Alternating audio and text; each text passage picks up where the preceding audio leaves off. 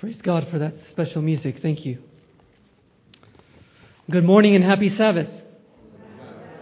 It's good to see all of you here this morning. How's everyone doing? Are you blessed? I praise God for the Sabbath. Just a little introduction. My name is Philippe Ferreira, and I come actually, I currently live in Sunnyvale, California, just around the Bay Area. My wife and I um, we actually, I'm actually a Bible worker for the Mountain View Japanese Church in California. And uh, matter of fact, my wife used to attend this church a couple of years ago, and uh, it was Pastor Atterbury that married us about a year ago in April. And uh, so it is a privilege. I think I this is my second time visiting here. It's a privilege to be here with you this morning and to break the word of God. And I just ask that you invite you to bow your heads with me for an added word of prayer.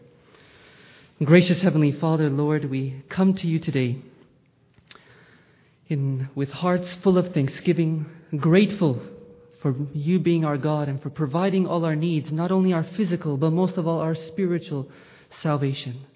And so we come to sit at your feet this morning to hear a word from you. Speak to our hearts and hide me in the cleft of the rock, is my prayer in Jesus' name. Amen. When you look at Christ's ministry, it was filled with preaching, teaching, and healing.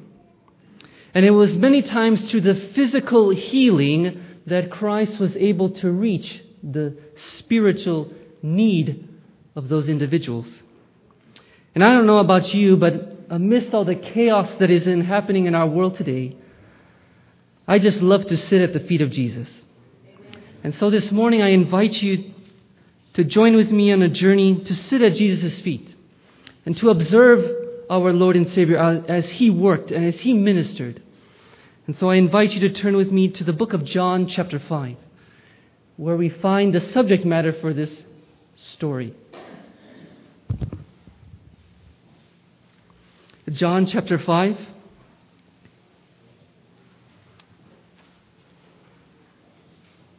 And starting with verse 1. John chapter 5, starting with verse 1. Matthew, Mark, and then Luke, and then John. John chapter 5, starting with verse 1, the Bible says, After this there was a feast of the Jews, and Jesus went up to Jerusalem. This story begins with the background that the Jews were coming together for their feast. Another name for this feast was the Passover feast. You know, when you think about this grand event, all the Jews from all corners of the earth would come to celebrate this Passover feast. It is almost equivalent to when all the Adventists from around the world come, as we did last year in Atlanta, Georgia, for the General Conference session. It was a huge event, a time of rejoicing, a time of praise, of redefining our purpose and our mission as Adventists. And for the Jews, this was a time of celebration. Of course, also a solemn time, because the paschal lamb was to be slain, representing Christ, the, the lamb that was to be slain for the sins of the world. And Jesus was living during this time, and the Bible says that during that time, Jesus, with all the other Jews, he went to Jerusalem. And then we read in verse 2 then the Bible says, Now there is at Jerusalem, by the sheep market, a pool which is called in the Hebrew tongue Bethesda, having five porches. The Bible gives us a little bit more description that there was a certain sheep market. And next to that sheep's market, there was a pool of Bethesda. And you can imagine with me, all those individuals must have been gathering there in Jerusalem, and the sheep market must have been packed. Because it is the Passover. They are to gather their lamb, and they're to offer that lamb for the sins that they had committed. And right there next to that sheep market, very interesting, is that pool of Bethesda. If you actually look at the Greek, that word Bethesda actually means house of mercy. Where do we find mercy in the Old Testament? Where was the presence of God found in the Old Testament? It was in the sanctuary. And there in the most holy place was the mercy seat on top of the Ark of the Covenant. And it was the presence of God that was over that. Where God's presence is, there in the most holy place, was a symbol of God's throne. At God's throne, we find mercy. And God extends that mercy and He calls us to be bearers of that mercy, doesn't He not? In Matthew chapter 5, He says, Blessed are the merciful. And so we actually find here that this Bethesda represents actually God's people. We could say this actually could be His church. We are to be bearers of mercy, representatives of Christ. the Jews understood the meaning of the Passover. They were there all gathering together. And it's very interesting as they're gathering to celebrate the Passover, Jesus was really celebrating the spiritual meaning of the Passover. He wasn't actually, in this case, there at the temple. He was actually in the house of mercy. He was looking out for individuals. And we continue reading on in our story the type of people that was there in chapter, in verse 3. The Bible says, In these lay a great multitude of impotent folk, of blind, halt, withered, waiting for the moving of water. Here around this pool, there was all sorts of people around there. Many that were sick, and the Bible uses very specific words to describe those that were sick. The Bible says there was three groups of people. What were they? They were blind, they were halt, and they were withered. Now you may wonder why does the Bible use these specific words? There is actually a reason. If you think about it, if this represents the church, the house of mercy that we should be, this would represent the people that are existing in the church apply it those that are spiritually blind, those that are spiritually halt, those that are spiritually limping. If you actually look at the original word for the word blind, comes from the word tufu. It means to inflate with self conceit and prideful. There may be some in our church, and back then, Jesus saw individuals that were not only literally blind, but he saw those that were spiritually blind. Because of their own self conceit, their pride, it was blocking their view. And so we find that the first group of people and all around Jesus, the Pharisees, had that type of attitude. Oh, I am better than those publicans and those sinners. We find one group of people, but the Bible also says there were those that were limping. Maybe some are not prideful, but there are some that are barely making it. Those that are limping are, they're walking, but they have a limp. They're trying, they're dragging maybe their foot, but nevertheless, they're still walking.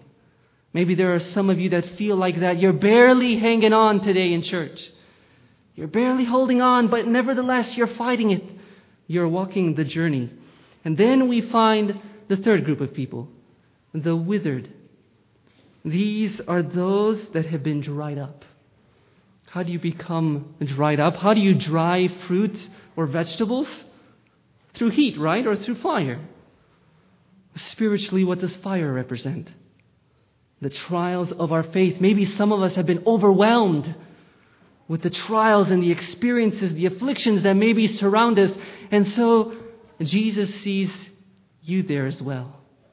He sees those of us that feel like giving up because the burdens that we have had to carry or the trials are just too much to bear. This group may have been discouraged of things that they may have experienced. But nevertheless, God sees these individuals. He sees them there in the house of mercy, there around the pool of Bethesda. And then there may be a group that's not mentioned here in God's church that may be feeling that they are perfectly perfect. That they are like Laodicea, not in need of anything, but nevertheless, the invitation I bring to you this morning is we all need to see our great physician.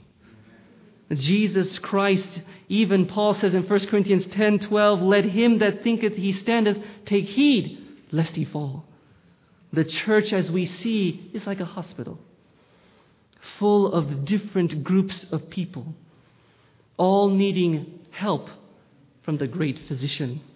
And then I want you to continue with me in verse 4. So we see the background.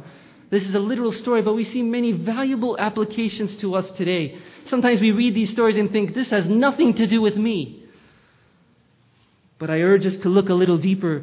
And then we find here in verse 4 all these people were waiting for the moving of water. And then the Bible says in verse 4 For an angel went down at a certain season into the pool and troubled the water. Whosoever then first after the troubling of water stepped in was made whole of whatever disease he had. What were the people waiting for? They were all waiting for the water to move. Only those that were strong enough could push out. You can imagine the chaos when they saw maybe the wind come through and they could feel it and then they knew that it was going to touch that water and, and they were just they couldn't wait to touch that water so that they could experience some healing and those that were a little stronger could push off the other one and can you imagine there was blind people there too so the blind man is trying then he steps over and he trips over the individual and it was probably chaos and finally someone falls into the water and boom they were healed. These individuals here in this pool of Bethesda were looking for healing that came via the moving of water. Could this represent individuals, maybe even myself, that comes to church, to the house of mercy, looking for the moving of water? Maybe to hear some moving message to move my heart because I haven't been fed prior to my coming to church on Sabbath. Maybe I haven't been moved by the power of the Holy Spirit every day of the week, so I demand some powerful discussion in Sabbath school. Maybe some powerful illustration or message that the pastor will bring to us. These individuals were looking and waiting for the moving of water so they could experience the healing. And then the Bible says in verse 5 and a certain man. Out of all the individuals, there was a certain man that Jesus brings our attention to. Attention to. A certain man was there, which had an infirmity 30 and 8 years. Can you imagine being sick 38 years? I've been sick in the past. I've had my share of, hospital visits, but I can't imagine 38 years of my life. I haven't even reached that age yet. But 38 years having this sickness. And then the Bible says in verse 6 when Jesus saw him lie. Out of all the people in the group, Jesus sees this one man. Jesus sees you and I today in misery. And then the Bible continues on and says, and knew that he had been now a long time in that case. Jesus knew this man. He was acquainted with his difficulties. He knew why he had become ill for 38 years. The Bible says, and he said unto him, Wilt thou be made whole? You see, Jesus knew this man's condition. He knew, and if you look later in the story, we will get to that. But in verse 14, we see Jesus' words imply that this man, his sickness came as a result of his personal sins. And we're confirmed in Desire of Ages, page 220. His disease was in a great degree the result of his own sin. This man was crippled for 38 years because of some sin that he was holding on into his life. Sometimes, as we Talked about in Sabbath school a little earlier. Sin is pleasurable, but only for a season. There is consequence to the, to the decisions that you and I make, whether for good or for bad. And this decision that the man made cost him 38 years of healthful living. And yet, despite this man's condition, when most of the people during the Passover were focusing on the rituals, Jesus saw this man. Maybe we're going through rituals, but don't forget, Jesus sees you. And He knows your experience. He knows everything about you. He knows the pain that you are going through. Others may ignore us, but Jesus hasn't. This man just lay here, lay there. Many times we just lay there in our sins, miserable, trying to get out, but every time we try, we fail. And then comes the beautiful words of this man, Jesus Christ Wilt thou be made whole? Why did Jesus ask such a question? Doesn't it sound dumb? Here's this man, 38 years, he's sick, and here comes an individual. Do you want to be made whole? Why would Jesus ask such a thing? We find a beautiful lesson here that God does not violate your will. He only does that which you permit Him to do. God wants to do tons of things for His church. He wants to do so many things for His people. But He doesn't force anybody. And so we see this question. He's asking permission and also, we find a very similar approach that even God used there in the Garden of Eden after Adam and Eve sinned. He says, Adam, where are you? Did he not know Adam's condition? Of course he did. But sometimes God has to ask us questions to help us realize our own condition. Before Jesus can bring healing to this man, before he can do some miraculous thing in his church, we as a people need to realize our true condition. And so Jesus asks us this morning, Wilt thou be made whole? Do you want to be made whole? You know, sometimes we wait too long. I've known individuals that are alcoholics and they know that they're killing their liver. They know that they're their habit is destroying their health. But many of them don't change and don't decide to make a step to recovery until they find out they have liver cancer, until they're diagnosed with some terrible terminal disease. Don't wait that long. And Jesus' words come to us today. Don't wait to go to those extremes. Don't wait 38 years before you decide to answer those calls. And then we continue reading on the story. In verse 7,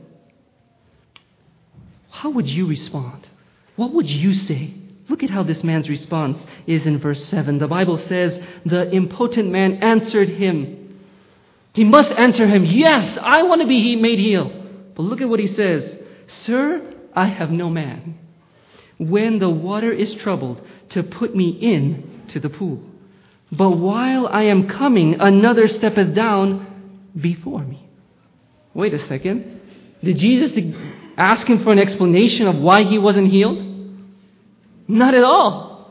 But we see Jesus asking the question, Do you want to be made whole? And this man gives excuses.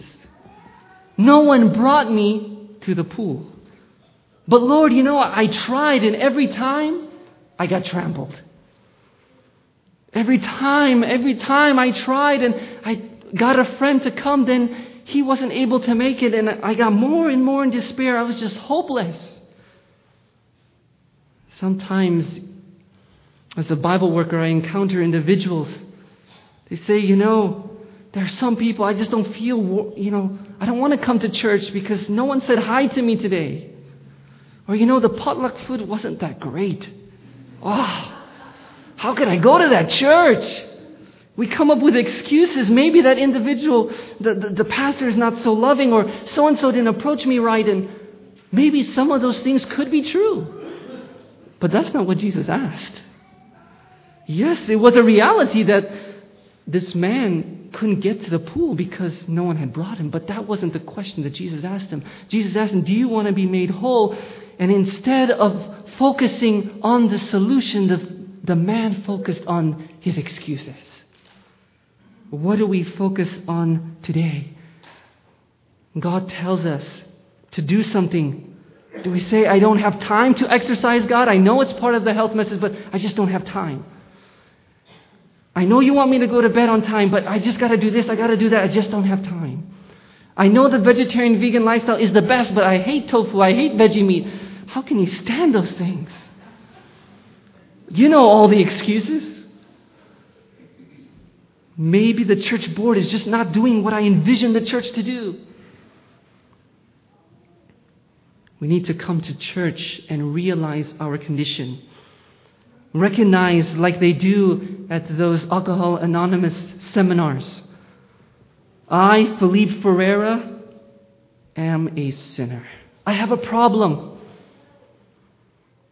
Don't make excuses like this man did. Because Paul even says we can do all things through Christ who strengthens me. Do you think Christ would have just asked this question and left this man hanging? Not at all. Christ's questions, his comments, his commands are enablings. Don't make excuses. Just get up and walk. This man was focusing on his past. But the amazing thing is, Christ didn't stop there. Christ didn't say, okay, next, anyone else? He could have easily done that. If I was Jesus, I might have been tempted to do that. But he doesn't. Look at what Jesus says in verse 8. Then Jesus saith unto him, Rise, take up thy bed, and walk. Jesus doesn't debate. Jesus doesn't argue with him. He simply says, Rise, take up your bed, and walk. What would you have done if you were this man? You say, Jesus, what are you talking about? Are you trying to make fun of a crippled person? I can't get up. Would he have made any more excuses? If I, if I only could, okay, Jesus, I would have gone, but nevertheless, the faith without works is dead, and this man obeys to the words of Christ. That is what faith does. In Desire of Ages, page 203, we are told Jesus does not ask this sufferer to exercise faith in him. He simply says, Rise, take up thy bed and walk. But the man's faith takes hold upon the word. He takes hold of those words rise, take up your bed and walk. Every nerve and every muscle thrills with new life, and healthful action comes to his crippled limbs. If only we could be there to watch. This man had never gotten up. He could never get to the pool in time. It took him forever. And here, at the words of Jesus, all of a sudden, his muscles get nutrition. They become strong instantaneously. They aid his body to go up. And he stands for the first time in a long time. All because faith took upon, held on to the words of Jesus Christ. That is what God is calling us to do today. Martin Luther King Jr. once said, Faith is taking the first step, even when you don't see the whole staircase. Sometimes God is telling you to do something, it just, seems impossible. For this man, 38 years, walking seemed impossible. But at the obedience of those words, they helped him to experience something that maybe scientifically was impossible, but with God, nothing is impossible. What an amazing God we serve today. As we read there in Desire of Ages, new life filled his body. When we as sinners take on to the words of Christ, Christ transforms us. I'd like you to turn with me to the book of Romans. We find this new life described here in the book of Romans. Romans chapter 6. What is this new life spiritually representing? Romans chapter 6. Romans chapter 6 and verse 4, the Bible says, Therefore we are buried with him by baptism into death. That like as Christ was raised up from the dead by the glory of the Father, even so we also should walk in the newness of life. Maybe you're struggling with some sin in your life, and Christ is telling us to bury those sins. Give them to Jesus. Confess them and let Him bury them in the depths of the sea. Let Him forgive you and wipe them away. So that you can be resurrected just when you enter that baptismal pool and you get dunked under, symbolizing your sins being covered. You get risen in the newness of life. That is the experience that Jesus is offering today. That is what he did to this man, one that was crippled for such a long time. Offered him new life. And turn back with me to John chapter 5. But before we go back there, I want to read you another quote from Desire of Ages, page 203. These words are just so beautiful, the way it describes what happened to this man. We are told by inspiration do not wait till you, you feel you are made whole. Believe his word, and it will be fulfilled. Maybe sometimes Satan tempts us with discouragement. You're just not worth it. You're nobody. Look at what you just did. You committed such grievous thing. Don't wait till you're made whole. Believe His word and it will be fulfilled. Put your will on the side of Christ. Will to serve Him and in acting upon His word, then you will receive strength. When do you receive strength? Before you act? No. When you take that first step, the strength comes. You may not feel like it, but Christianity is not always about feeling. It's about acting upon the Word of God. And then the feeling will come.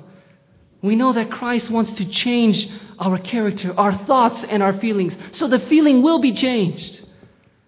But maybe at times we have to act first. It continues on, whatever may be the evil practice, the master passion which through long indulgence binds both soul and body. Christ is able and longs to deliver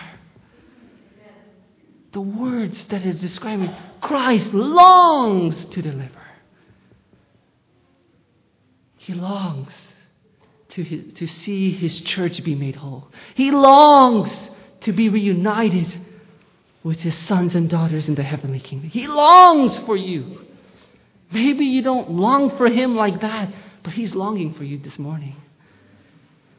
Christ is able and longs to deliver. He will impart life to the soul that is dead in trespasses. Ephesians chapter 2 verse 1. He will set free the captive that is held by weakness and misfortune and the chains of sin. Hallelujah. Jesus wants to set us free just as he wanted to set this man free. Are we struggling today, maybe fighting with some specific sin? I don't know your heart. I'm just a guest speaker. But God does. Maybe you're slipping on your personal devotional life. Maybe your prayer life. Maybe some bad habit or some selfish desire, whatever it may be. Maybe you just want to despair and lose all hope because your family condition is just seems hopeless in your eyes. Maybe you're in financial turmoil. Maybe you just can't break out of your habit, but remember these words. Remember, we have a picture of Jesus bending over. He's bent over to us, and those words come, Wilt thou make be whole? Rise, take up your bed and walk. Believe His word. Do you want to be whole, be made whole this morning? The Word of God has the healing power. Not too long ago, a couple years ago, I had turned on the television and there was this man saying, If you'd only give a donation to this ministry, we will send you this prayer handkerchief. And if you just take this prayer handkerchief and every time you pray, your prayers will be answered and you will be made whole. But that's not what the Bible says. Jesus made this man whole. It was Jesus' words, not no prayer handkerchief, not no man, but Jesus Christ, our mediator, who is also our physician. It is also interesting when you look at the word rise. Oftentimes throughout the Bible, in the Bible, not always, but many times it's in the context of someone being dead, is it not? When you think of uh, when Lazarus was dead, what was the words that Jesus spoke to him? Rise, Lazarus, come forth.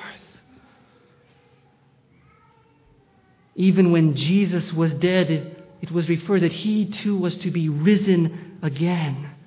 You see, the reason why Jesus could tell this man, Rise, take your bed and walk, is because he too was to die for this man. You see, Jesus doesn't tell you to do anything that he hasn't already done for us. Jesus took on sinful flesh. He took on humanity. Yet, though he did not sin, he was subject to like passions. And he there suffered on the cross for us and died. And then, while he was resting in the tomb, he then rose up that Sunday morning. And in those words came Jesus' words to this man Rise. Rise from your dead sins. Rise from your dead bed that you've been laying there for 38 years. That is where we're going to get the strength. When we obey God's words to rise. And, brothers and sisters, I guarantee you, if we don't rise today, in newness of life, dead to sins, if we do pass away, we will not rise when Christ comes the second time and tells us, rise on that resurrection morning. We must learn to rise today. So that if we do pass, He can rise us there at the resurrection. God wants us to get up. Why did Jesus tell this man not only to rise, but to take up his bed? Didn't Jesus know that this was an offense? If you think about it, this man could have even said, But Jesus, you know that the Jews are going to persecute me for doing such a thing. You see, Jesus tells this man to take his bed because his bed was a symbol of the prison life that he was living. Every time he had pain, he would cuddle up there on top of his mat. It was his comfort spot. It's what he could do to contain the pain and the discomfort he was feeling. We even find this illustrated in Job chapter 7, verse 13. Bed is associated with comfort. What do we do on the bed? We rest, we sleep. If we spend all day, if I sleep my whole day through on my bed, what's going to happen to me? I become lethargic. I become lazy. And so Christ was telling this man, not only rise, but pick up that which has hindered you for 38 years. Get up out of your comfort zone. Get up and do something for me. Jesus wants this man to run to him, to leave the pain and distress, because it is through Christ's words that this man would find true rest. The rest wasn't coming laying on his bed. The true rest was found when he acted upon the words of Jesus. And it also illustrates that Jesus doesn't want us to go back to our previous condition. He wants to heal you, but he doesn't want you to see you to go back to that painful years of those of sins that you were holding on. He wants you to live a victorious life. And then look with me at verse 9 as we end this beautiful story. John chapter 5 and then verse 9, the Bible says, And immediately the man was made whole and took up his bed and walked. And on the Sabbath day was the Sabbath. And on the same day was the Sabbath. When was this man healed? How long did it take? 24 hours for the prescription to kick in? Not at all. Immediately, it was a contrast between the life that he was living for 38 years. Immediately, this man was made whole. What do you have to do? Obey Christ's words. Go. Do what he says. You will be made whole. You may not feel, but remember God's promises are enabling, and it has happened because Jesus has spoken. What a beautiful, amazing God that we serve. But the story doesn't end there. In verse, five, in verse 10, the Bible says, The Jews therefore said unto him that was cured, It is the Sabbath day. Is it not lawful for thee to carry thy bed? Then in verse 11 he answered them, He that made me whole, the same said unto me, Take up thy bed and walk. Then asked they him, What man is that which said unto thee, Take up thy bed and walk? Is the life after we respond to Christ's word, is it smooth sailing after that? No. Immediately, this man was encountered with obstacles. His faith was tested one more time. He had opposition. He was being accused of breaking the Sabbath. And what is this man's response? What does he say? He answered and said unto them, verse 11, He that made me whole, the same said. So what was he claiming in defense? The word of Jesus. We may be accused of doing things.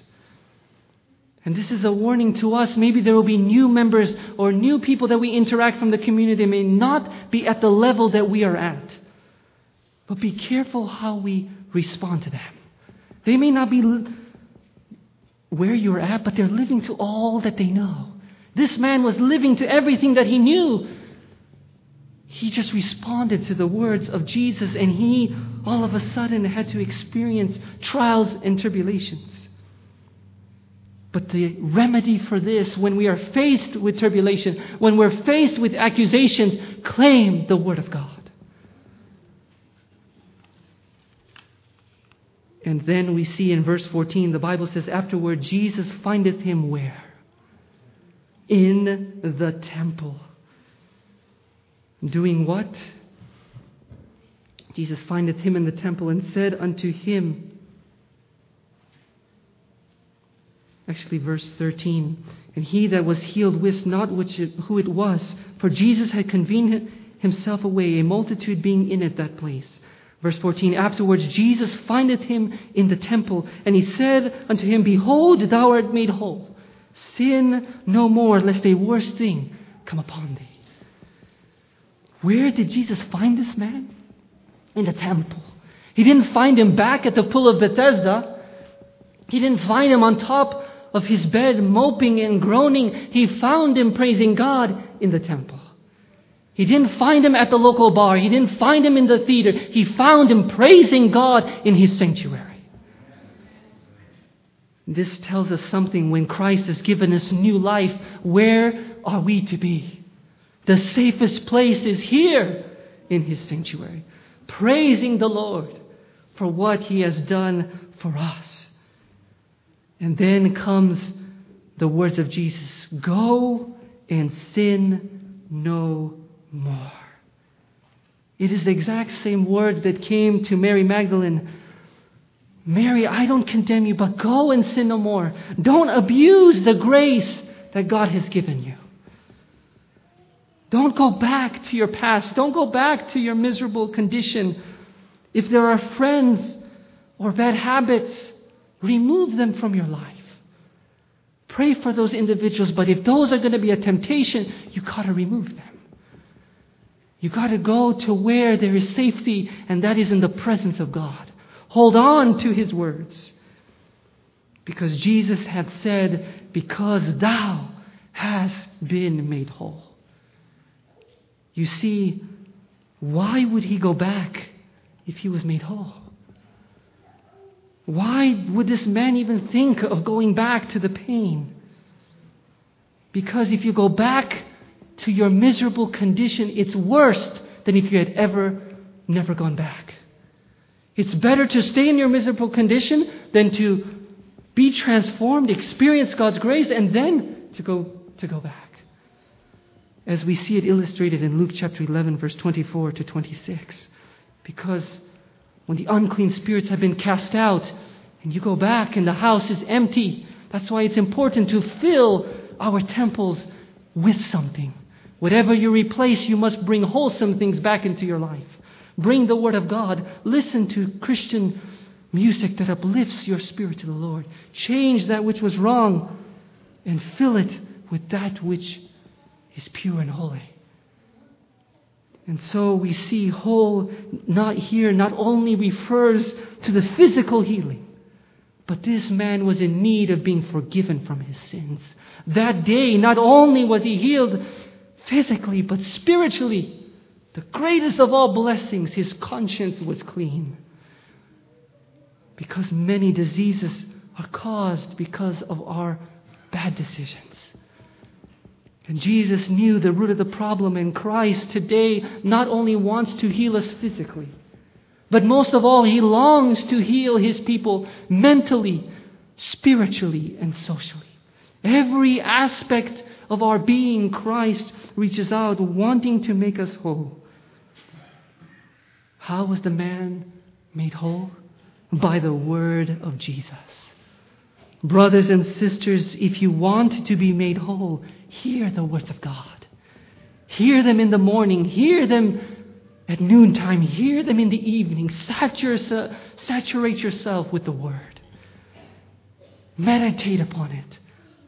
Surround yourself with individuals that will uplift you with the Word of God. Study them, understand them, digest them. There we will find the healing that Christ wants to give. The question again comes to us this morning Do you want to be made well? Do you want to be made whole?